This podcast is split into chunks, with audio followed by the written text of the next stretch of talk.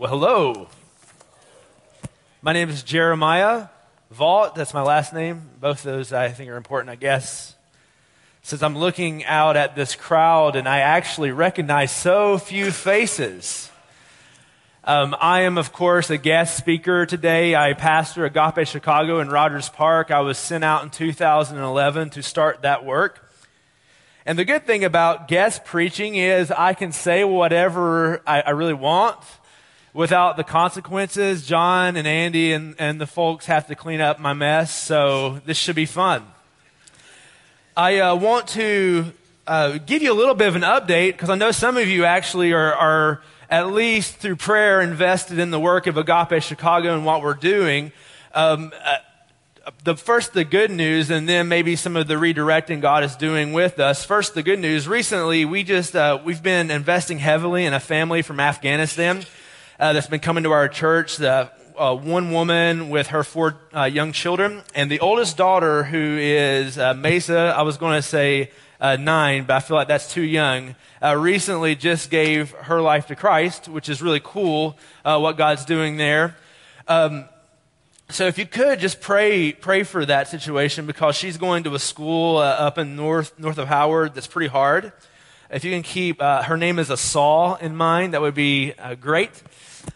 Uh, secondly, if you can keep us in prayer over the summer, basically we're going to we're going to have to worship outside uh, because we don't get an opportunity to meet inside. We've been basically uh, for the last few months in four to five month leases at Agape Chicago, so we'll be meeting outside in the park. I actually see this as a good opportunity to be very visible, uh, but we just want as little rain as possible on Sundays from about July to August. We'll have we'll have tents, we'll be under canopies, but it's still not a lot of fun uh, to, to be dragging through the rain. And of course, less people will be out then.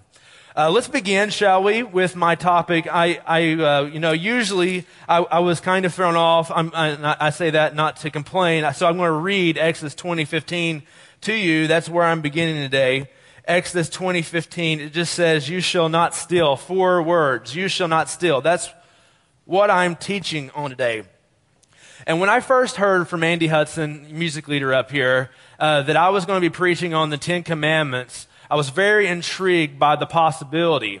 Uh, but later I get an email that says, Jeremiah, you have thou shall not steal, or you shall not steal. I'm using the King, King James Version in my mind. Sometimes I might do that uh, from time to time. That's how I learned the Ten Commandments when I was young. But I was, I was kind of disappointed when I was told, you shall not steal. I was like, oh man, I could have gotten one of these theologically rich commands, like you shall have no other gods before me. Or, or I could have had something uh, that would have been a little bit more difficult about how do you apply that today, like you shall keep the Sabbath. Or, or maybe something like what, what does it mean to honor your parents in a very individualistic society? Good stuff, right? Maybe I could have got uh, you shall not murder. That, that could have allowed me to talk about like self-defense and war, things like that. Some good, good, uh, good things for you smart people up here in Evanston, right? Um, or I could have got, uh, you shall not commit adultery. And uh, I would have been able to talk about sex, and that certainly would have gotten a, a lot of you folks more interested in my topic. Uh, but you shall not steal. Um, even if you're here and you believe in God or if you don't believe in God, you basically believe not stealing is a good idea. Even thieves don't want you to steal from them. No, you shall not steal. It, it, it, felt initially like a, a big snoozer. I was getting the hard one, okay? Uh, but here comes the but, and there is a but. Uh, because I just broke every single rule that uh, public speaking has. You know, you basically are supposed to tell people why the topic is the most important topic you've ever heard, and I've just told you why I'm having a hard time with it. Uh, you shall not steal is not simply some isolated ethic in the middle of the Bible, but rather it is absolutely essential to the, to the Ten Commandments itself which is essential to the story of Israel, which is essential to the story of Jesus, which is the story of humanity. And I, I want to help you see that today. I want to help you see three ways that you shall not steal is important, has significance to our story. uh, you see that the story that we're singing about and talking about is the story of Jesus Christ. We're all, uh, we're all supporting actors and actresses to the main actor, Jesus Christ. And I want to help you see how you shall not steal is essential to the story of Jesus, uh, specifically in these three areas. First, it's necessary to obedience. Second, faithfulness to covenant. And third, life with Jesus third life with Jesus. So I'm going to begin with the first uh, way that you shall not steal is significant to the story in which we live, and that is its, uh, its necessity to obedience.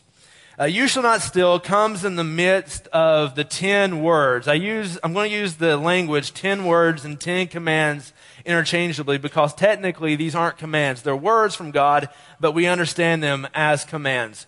And God has given quite a few words about how we are not to live in particular, what we're to avoid. And of course, if God's a good God, we would expect Him to, to command, You shall not steal. Uh, stealing makes the world more dangerous. It, it, it, it de incentivizes work and responsibility, right? Uh, stealing makes the world a harder place that, we, that causes us to distrust our neighbors. So if God is good, it would be obvious that stealing would be bad.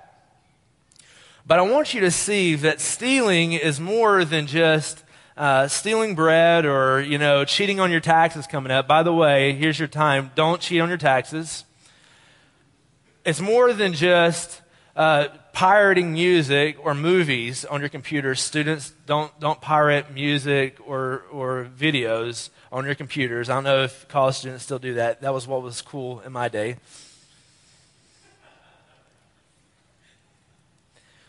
But stealing actually is interconnected to all the rest of the commandments. Stealing actually is um, necessarily related to every single one of the ten words of God. Stealing, uh, at its heart, says that there's something that God gets to say, this is yours and this isn't yours, and I get to tell you what you get to do with each. Um, stealing basically starts with the understanding that there is a God who is creator, who is Lord of all things, who gets to command your past and gets to tell you uh, what's what. And I want you to see that actually, uh, you shall not steal could be restated to sum up all of the Ten Commandments in a different way, all the ten words in a different way. Let me take you through a little exercise to help you see that. Uh, I could restate them in this way You shall have no other gods before God. Commandment number one, right? You shall not steal the glory and the honor that belongs to God alone. Commandment number two, you shall not make any idols. You shall not take the glory of the heavens and place it in sticks and stones and things that break. You shall honor the name of the Lord God. You shall keep the Lord, you shall not uh, take the Lord God's name in vain. You shall honor, you shall not steal the, the honor and the, the sanctity of the name of God. You shall honor the Sabbath. You work six days and honor the Sabbath. Uh, you're, you're not supposed to be lazy and take time and waste it and then try to again steal the honor due God's name by overworking. You shall honor your parents. You're not to take the honor due to the people that give you life. You shall not commit uh, murder. You, can't take someone's life, right? You can't steal. You shall not commit adultery. You shall not steal the rights that belong only to those in marriage. Uh, you shall not steal. You should not steal. Uh, you shall not bear false witness. You shall not take the, the truth about someone, steal the truth about someone, and bear a false witness about them. And then you shall not covet. You shall not even begin to think about stealing. And all of this, I'm, I'm, I'm doing this exercise to help you see at its core, the Ten Commandments are like a fabric woven together. They're like a, they're, they're necessary to each other. You cannot say that you take uh, one commandment seriously while, mis- uh, while not listening to the others. To disobey any of the commandments of God is to steal in a certain sense. There is a realistic fabric that the whole Ten Commandments are held together. And in a world where we pick and choose the ethics we like, the things, the commands of God that we say, yeah, you know what? I'm really, I'm all about this justice thing, but God's sexual commands for me, they're just kind of uptight. We, we can't do that. That's stealing. There's a, there's a theft there. There's a taking from God who has rights to say, this is mine. This is my world. You are mine. I get to tell you what's yours and what isn't. That's the beginning of understanding what you shall not steal means, is that everything is woven together. You, you may be a doer and you may relate better to the last few of the words of God. That is, you, you understand the ethical commands, how I'm supposed to relate to the world around me. You might be a thinker, someone who, who really gets the I, I, should not have other gods before me, and that everything starts from having right relationship with God. But the, the Ten Commandments, if you understand them correctly, as a fabric woven together, the minute that you begin to see any of the fabric torn, uh, unless there's repentance and faith uh, and turning away, the fabric will keep on ripping, and everything is open game you shall not steal is necessary to obedience. Without, uh, without you shall not steal, the Ten Commandments, the ten words, are incomplete. And not simply because there would only be nine. Uh, they're incomplete because you shall not steal is at the very heart of understanding what it's like to live in a world that belongs to God. And related to this brings me to the second way in which you shall not steal relates to our story, and that's faithfulness to covenant. Faithfulness to covenant. Uh, these, t- these Ten Commands, yes, they are the central ethical statements of Israel in the time of Moses. This is, this is big stuff. We have, we have the great movie about the Ten Commandments, right? Uh, with Charlton Heston. It's, it's the central ethical code of Israel at this particular time. And if you understand the story of Israel, uh, you, you, understand uh, that God is calling Israel to be a covenant people. A covenant is basically where God says, I'm going to do this and you need to do this. Or I have done this and because of this, you're going to need to follow through in these particular ways. Uh, when the Ten Commandments or the Ten Words were given, God had already taken his chosen people, Israel, his covenant people, up out of the land of Egypt. This land was a land where 400 years worth of lives, of, of, of rights had been taken by Egypt. Uh, he, they lived in a land in Egypt where God, uh, where God saw that the Egyptians were trying to take the lives of the firstborn Hebrews. Uh, the rights were consistently taken away from the people of Israel in the land of Egypt. And God was basically saying, You're not going to be like this. God removed the people before the Ten Commandments were given physically from Egypt, but when He gives the Ten Commandments, He says, You're going to be different from Egypt spiritually and ethically as well. You're not, you're not going to be like them. You're going to be different. You're going to be my covenant people.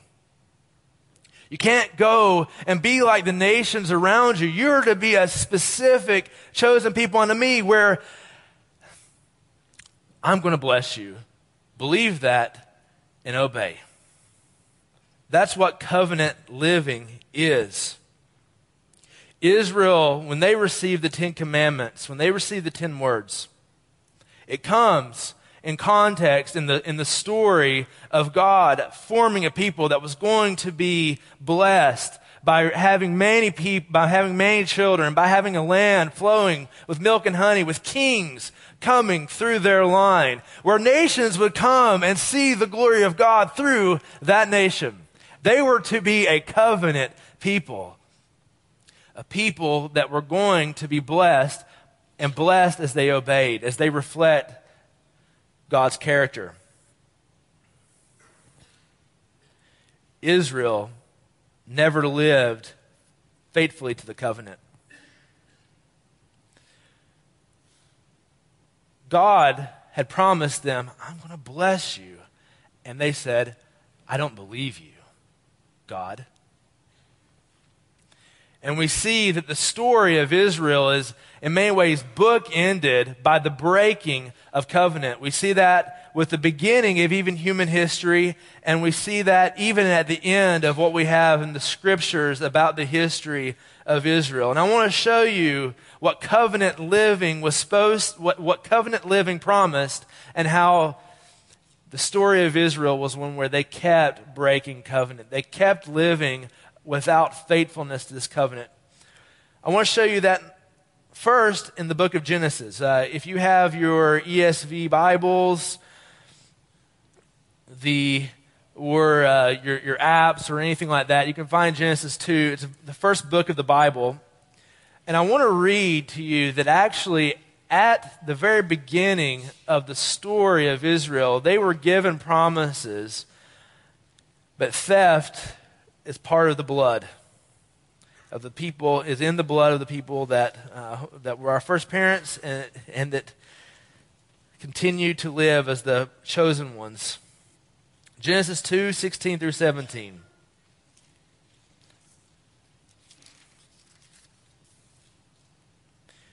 You've probably heard this before, but I want to point a few things out. And the Lord God command, commanded the man, saying, You may surely eat of the tree of the garden, but of the tree of the knowledge of good and evil you shall not eat.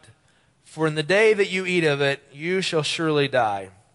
The first parents of humanity, Adam and Eve, they were told, Listen, you, you got this garden, this paradise garden, right? And you can eat anything you want here, anything you want in this garden. You can enjoy this land. You can run about naked and free.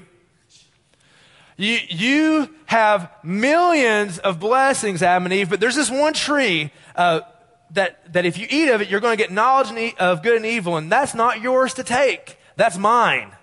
Okay? Everything else is yours. You can take it, you can enjoy it. But that you stay away from. You stay away from the tree of knowledge of good and evil. But you know the story, but I'm going to read it anyway. You turn to the next chapter Genesis 3 6.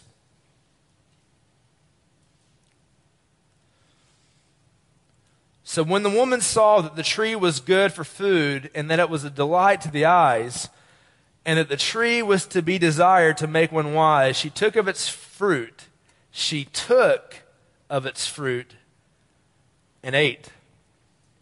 And she also gave some to her husband who was with her, and he ate.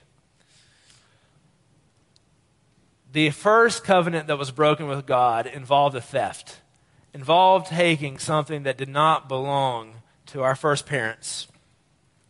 At the heart of our original disobedience was a rejection of God's goodness, and the outflow of that was trying to seize that which God withheld. At its root, breaking a covenant always says, I don't trust you, God, and stealing is not far behind because we're going to say, This is mine now because God doesn't get to tell me what's what. At the very beginning of the story of Israel, we see that the goodness of God is called into question. It always starts that way. And stealing is not far behind. And that, and that actually there's a mutual relationship. To steal is to say God is not good and he will not give. This is not enough. And Israel, their story continued where God says, Guess what? I'm going to take you to this land. You obey me. I will make you the greatest nation in all of the world. I will bless you richly and still they did not believe. We, even at the very end of the story of Israel that we have recorded in history, we see a breaking of covenant. And we see this in the, in the book of Malachi, verse, uh, chapter 3, verses 6 through 12. If you have your ESV Bible, it's on page 519. If you, if you have your app, it's really, it's simple. Malachi 3, 6 through 12.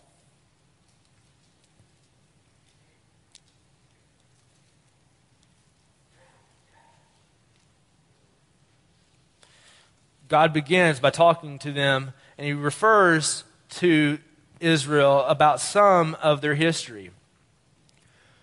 For I, the Lord, do not change. Therefore, you, O children of Jacob, are not consumed. From the days of your fathers, you have turned aside from my statutes and have not kept them. Return to me, and I will return to you, says the Lord of hosts. But you say, How shall we return? Will man rob God? Yet you are robbing me. But you say, How have we robbed you? God responds, In your tithes and your contributions. You are cursed with a curse, for you are robbing me, the whole nation of you. Bring the full tithe into the storehouse, that there may be food in my house. And thereby put me to the test, says the Lord of hosts, if I will not open the windows of heaven for you and pour down for you a blessing until there is no more need. I will rebuke the devourer for you, so that it will not destroy the fruits of your soil and your vine, and the field shall not fail to bear, says the Lord of hosts. Then all the nations will call you blessed, for you will be a delight, says the Lord of hosts.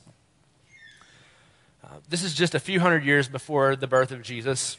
And God is in many ways restating the covenant, but he's focusing on financial and, and produce giving, the giving of produce to them, and saying, uh, Guess what? I've promised you all along. You just trust me and you obey, and I will bless you. You're going to have all the fruit, all the crops you're going to want. Nations are going to look at you and say, Oh my goodness, I wish that fruit would grow in our land like it does in the land of Israel. From beginning to end, God had called his people to obey, but yet they had never learned. Just trust God. And he says, Guess what? I call this stealing. You're acting like thieves and robbers towards me by not bringing in the tithe.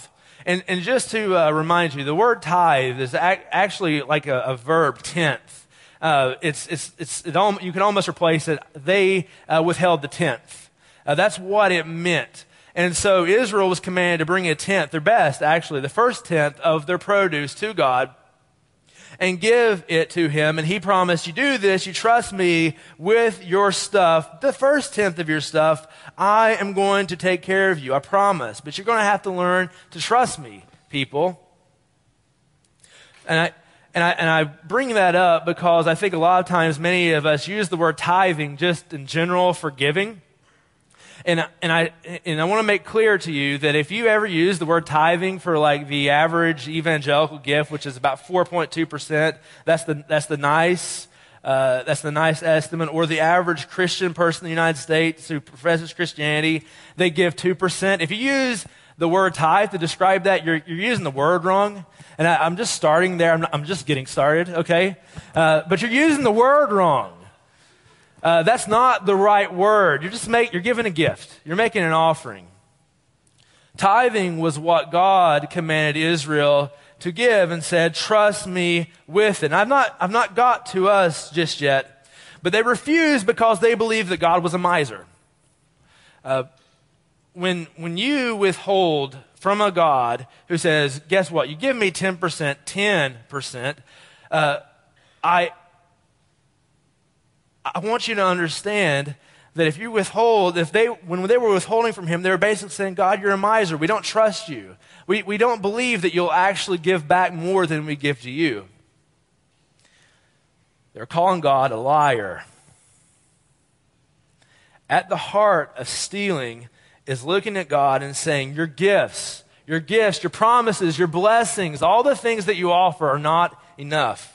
That song that we just sang, that Jesus is enough, you can't, if you are stealing, if you are living as if God will withhold from you, you're lying when you sing that. So I want to want to ask the question: What does that have to do with us today? Because uh, that was Israel; they were a nation under law and covenant. What has changed since Jesus has come? And so that brings me to the third section that helps me relate life uh, life with Jesus helps me to relate you shall not steal to our current story. Life with Jesus, because that's the most immediate place of our story. Again, about 3,000 years ago, uh, the, the 10 words were given uh, to the people of Israel, actually a little bit more than 3,000 years ago. 15, 1,500 years late, later, roughly, Jesus of Nazareth shows up on the scene after the Ten Commandments were given.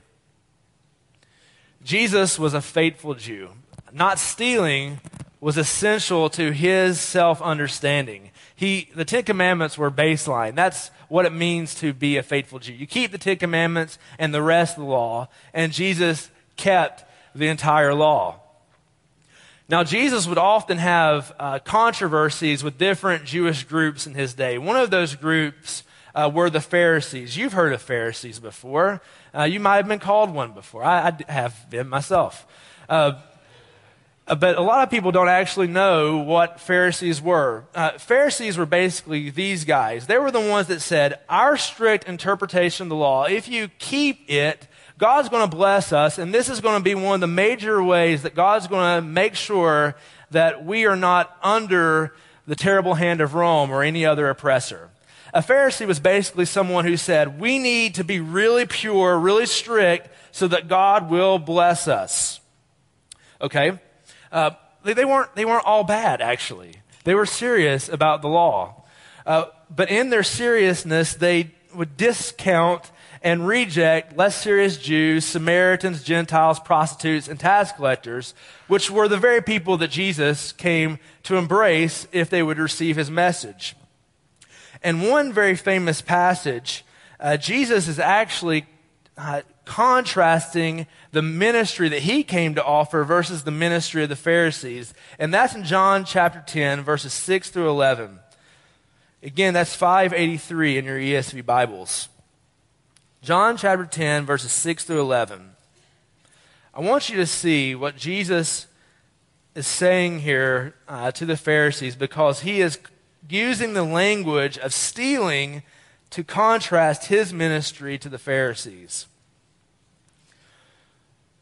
Picking up in the midst of a larger conversation, this figure of speech Jesus used with them, but they did not understand what he was saying to them.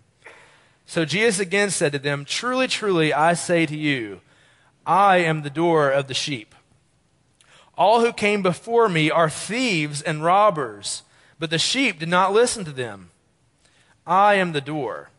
If anyone enters by me, he will be saved and will go in and out and find pasture. The thief comes only to steal and kill and destroy. I came that they may have life and have it abundantly. I am the good shepherd. The good shepherd lays down his life for his sheep.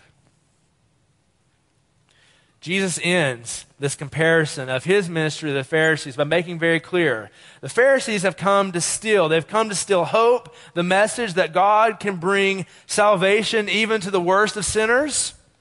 And I have come not simply to give, but I've come to give my own life. Jesus is the opposite of a thief. He is, he, he, he is Santa Claus on steroids times a million, billion, jillion, right? Uh, he, is, he has come to not only give great gifts, he's come to give himself. He is the opposite of a thief, and he is helping us see here the difference between that which offers hope, God, and that which takes away from hope, namely those that believe God's going to ultimately bless me by how I perform.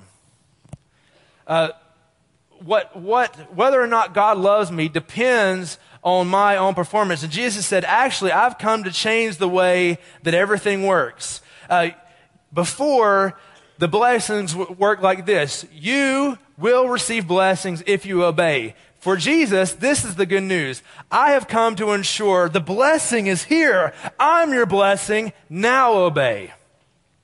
For sure, Jesus still has promises that are held out before us that we don't yet taste. There's still some more promises to come, but the best, the gold of heaven has already come. It has been given. And the difference now is to, to steal or even to live like God is a miser is to look at Jesus, the one who lays down his life for the sheep, the one who gives himself for you, and to say, not enough. To live life, not just as you shall not steal, but to live life without generosity, without being like Christ, being a given person, is to look at Jesus and say, not good enough for me.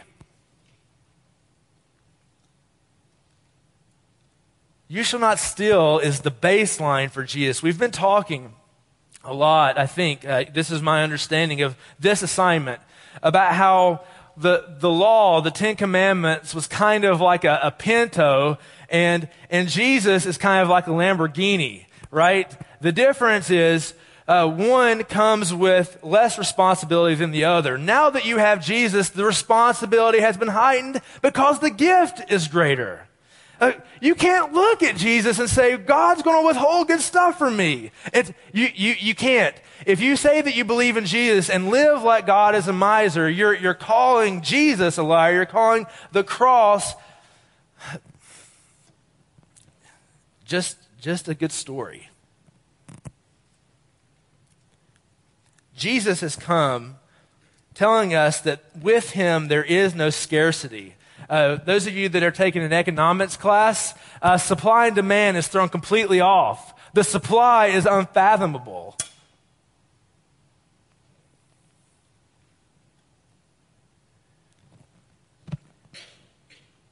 When you live as if Jesus had come, not stealing becomes the baseline. The true norm becomes now we live like everything we need we have because of Jesus. Live like everything we have, everything we need we have in Jesus. That's the call for today. The question I would pose to you is how can we take anything if we believe in Christ when we have everything? If a man uh, were walking down the street and he were hungry and I had to persuade him not to steal food, it would be quite hard. But if I had evidence to present to that man that you actually have uh, an inheritance, a great inheritance coming in three days from a wealthy relative, hold on, don't steal, uh, that would be far easier, right? Uh, what I'm trying to say is simple. Uh, you have an inheritance that is beyond comprehension. In the book of Romans, the Apostle Paul said it this way He who did not spare his own son, but gave him up for us all, how will he also not with him graciously give us all things? In, Ann Voskamp, in, in, in a book, basically describes it like this The person that belongs to Jesus, uh, the person that belongs to Jesus, really begins to believe that everything that belongs to Jesus is ours that the, the, best of heaven belongs to us. And when we live like that, it changes everything. It changes everything about how we live. We talked about, we talked about Israel uh, withholding tithes from God. If you believe that there is nothing that God will withhold from you, that He gave you the gold of heaven, how can, how can we live such stingy lives in the United States? One of the most, the, the most prosperous nation perhaps in, in human history. Uh, over time, how can we live and look at all the gifts of God, not to, you know, the freedom that we have to worship, the, the obvious food that we have on the table, most of us, the work and the regular paychecks, the upward mobility, the, the, the fact that many of you are getting a top notch education that so many around the world would love to have. Not to mention air, breath, sun, millions of other things. And then all of those things way smaller than Christ. How can we live selfishly when that is the truth? EBF, I have one charge for you today. What would change in your life if you lived like you had everything you needed in Jesus? What would change if when you if those lyrics that song we just sing about Jesus being enough actually was true about how you lived your life? What would change? It might be different from person to person, but it has to change, right?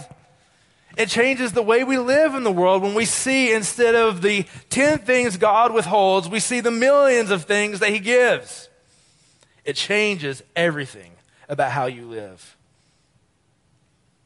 And when you look at the cross, that's always the part where you start because you look at the cross and you say, if he will not hold back his own life, if he will suffer and bleed and die for me, how can I, how can I disbelieve that he will give me everything I truly need?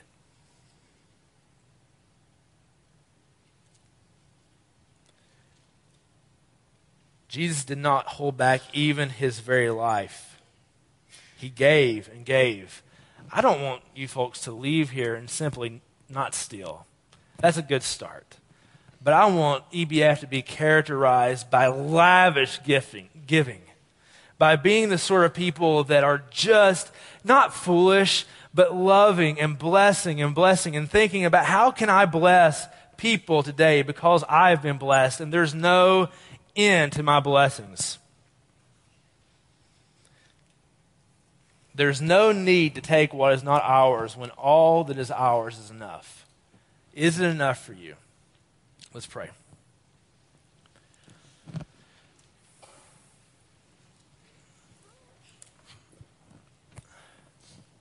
Father, thank you so much for the family of God here today. They are family. You've given me a family, God. Over and over and over again in Scripture, you tell us uh, whatever we lose, we'll gain it back. Speaking of family, I can remember the passage where, you, where Jesus told his disciples, Those of you that lose family or friends will gain more family and friends back. And that's the way that things work with you, Jesus, that you are constantly giving and giving, that you always give us exactly what we need, and everything you withhold is right. Help us to believe that. At its root, we disbelieve you, God. We disbelieve your goodness. And so I pray for more faith. Give us faith in your goodness. Give us faith that you're not a miser. I pray. Lead us to be a giving people at EBF. I pray these things in the name of Jesus. Amen.